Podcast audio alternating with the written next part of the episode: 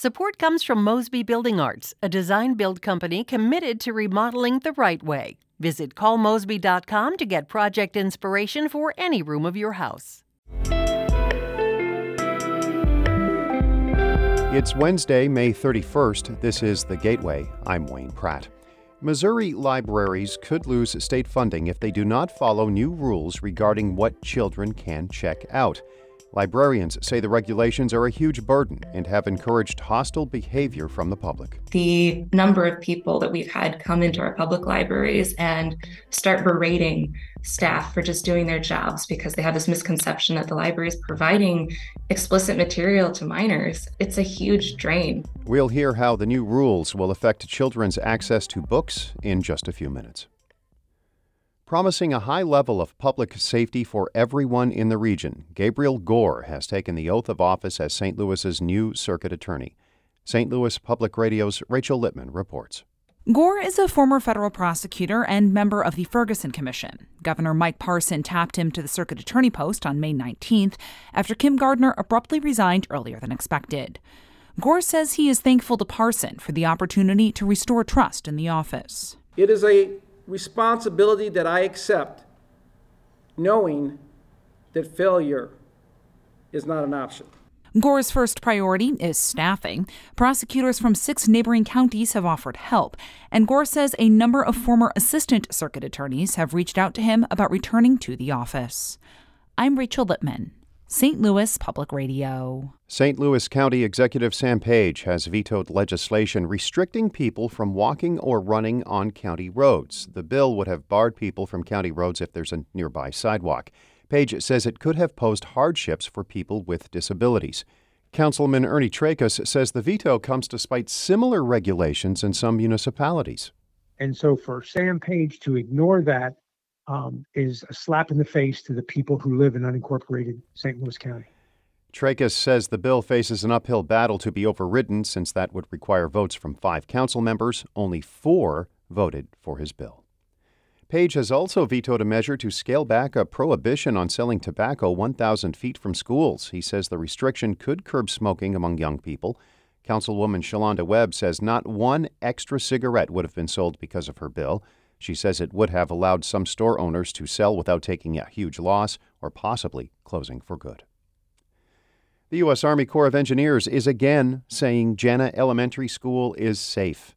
St. Louis Public Radio's Kate Grumke reports. Army Corps officials released a third and final report on the Hazelwood Elementary School. The report is focused on soil testing the Corps did at the school over multiple years, including last fall. That was soon after the Hazelwood School District closed Jana after a private firm said it found radioactive contamination at the school. Jana Elementary is next to Coldwater Creek, parts of which are contaminated with Manhattan Project waste. This third Army Corps report came to the same conclusion as the first two that Jana Elementary is safe from a radiological standpoint. The Corps will hold a public meeting to talk about the results next week. I'm Kate Grumke, St. Louis Public Radio. Illinois lawmakers are not extending the state's private school scholarship program. The Invest in Kids initiative gives residents a tax credit for scholarship donations to private schools. The $75 million program is set to expire in January 2025. Supporters still hope they can pass an extension during the legislature's veto session. That's in October. Republican State Senator Sue Rezin says it would benefit students. Give them a chance to go to a school that provides them with opportunity and choice. Democratic leaders have not come out strongly for or against the program. Lawmakers in Illinois have also passed two measures aimed at increasing religious equity in public institutions.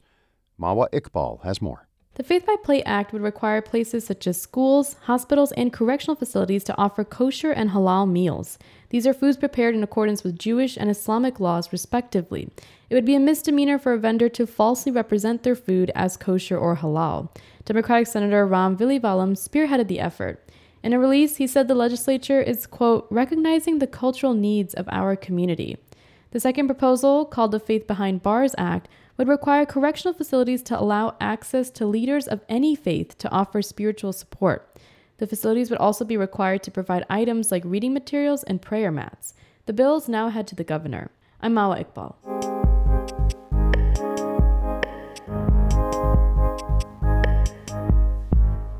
The Missouri Secretary of State's new rules for libraries are now in effect. Libraries are banned from letting minors borrow materials without parental permission. Libraries could lose state funding if they do not comply. Missouri Library Association President elect Kimberly Muller spoke about the new rules with reporter Nomin Ujiyediin. How will the new rules change librarians' work? Honestly, I think there's still a lot of confusion regarding that question. I think the frustration from many librarians is we wish that you could know looking at the rule if you were in compliance or not. But the language is so vague, it's really hard to tell. Obviously, providing minors with obscene material is already illegal. Um, and it's also something that violates librarians' professional standards as well. So it's not something that I believe librarians or libraries have ever been doing in Missouri.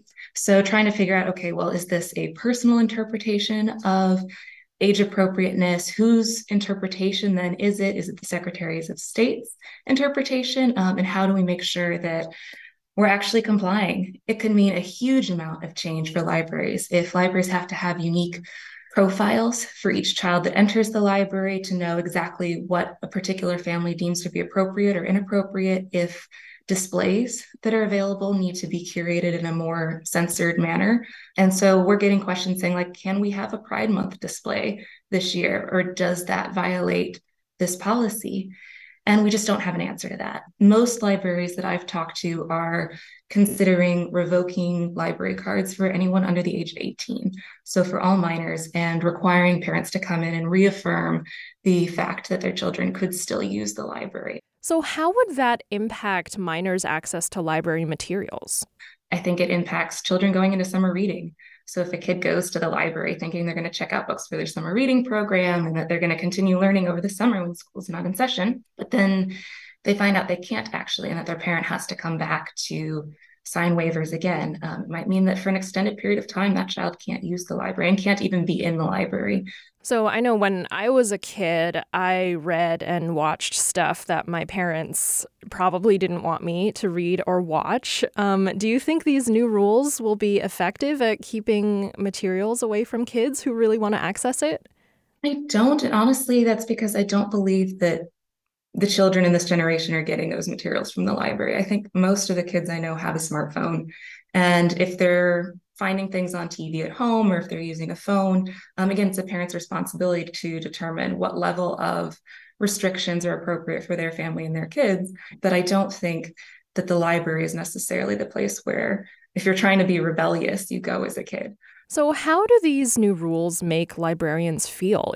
It's very disheartening the number of people that we've had come into our public libraries and start berating staff for just doing their jobs because they have this misconception that the library is providing explicit material to minors. Um, it's it's a huge drain, and library staff throughout the state are vastly underpaid and vastly short-staffed. Most libraries in rural communities have a single person on staff, and so when you have one person that's trying to juggle all of the balls in the air that keep a library running, from purchasing materials and cataloging them, making sure they're shelved, working on programming for kids, and to add more responsibility on top of that really huge pile is just another straw on the camel's back.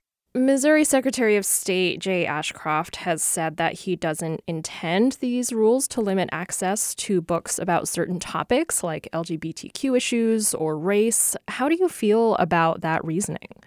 I think it's an inaccurate statement. What we have seen is that the challenges that are being brought to libraries are largely based on three categories race and racial identity, LGBTQ identity, and language. And so those materials don't fit the legal definition of, you know, what's being proposed in this rule. And they are being removed from shelves. Whether or not the Secretary of State intended for this to be the outcome, it is the outcome.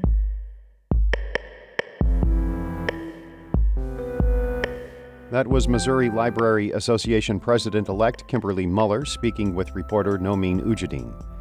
Ashley Lisenby is the news director of St. Louis Public Radio, a listener supported service of the University of Missouri St. Louis. Music by Ryan McNeely of Adult Fur. I'm Wayne Pratt.